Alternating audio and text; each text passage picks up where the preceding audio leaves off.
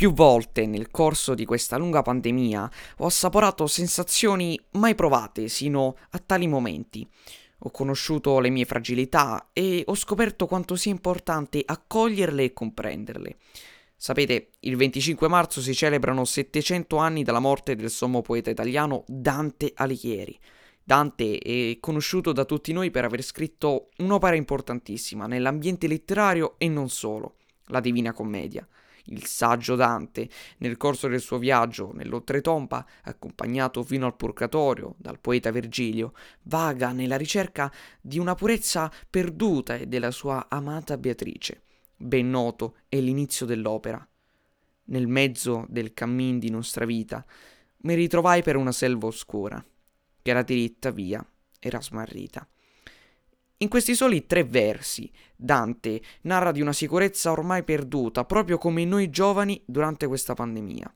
È vero, è strano associare questi versi composti ormai 700 anni fa a questo momento unico nella storia dell'umanità che noi tutti, grandi e piccoli, stiamo vivendo.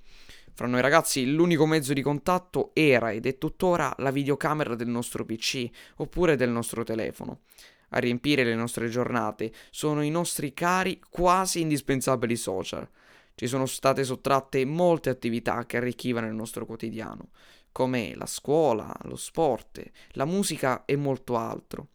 Eppure noi ragazzi non ci arrendiamo facilmente e proprio come il nostro poeta abbiamo ignorato le difficoltà e abbiamo continuato il nostro percorso.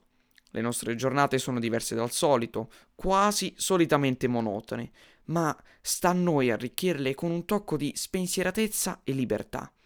Dinanzi agli ostacoli, Dante narra di essersi impaurito, a volte svenuto, eppure ce l'ha fatta, ha raggiunto il suo obiettivo, parlando di passione e di sentimento. Dante scrive nella parte finale dell'opera un desiderio di speranza su cui possiamo riflettere. All'alta fantasia, qui mancò possa, ma già volgeva il mio disio il velle, siccome rota, ch'igualmente mossa, l'amor che muove il sole e le altre stelle.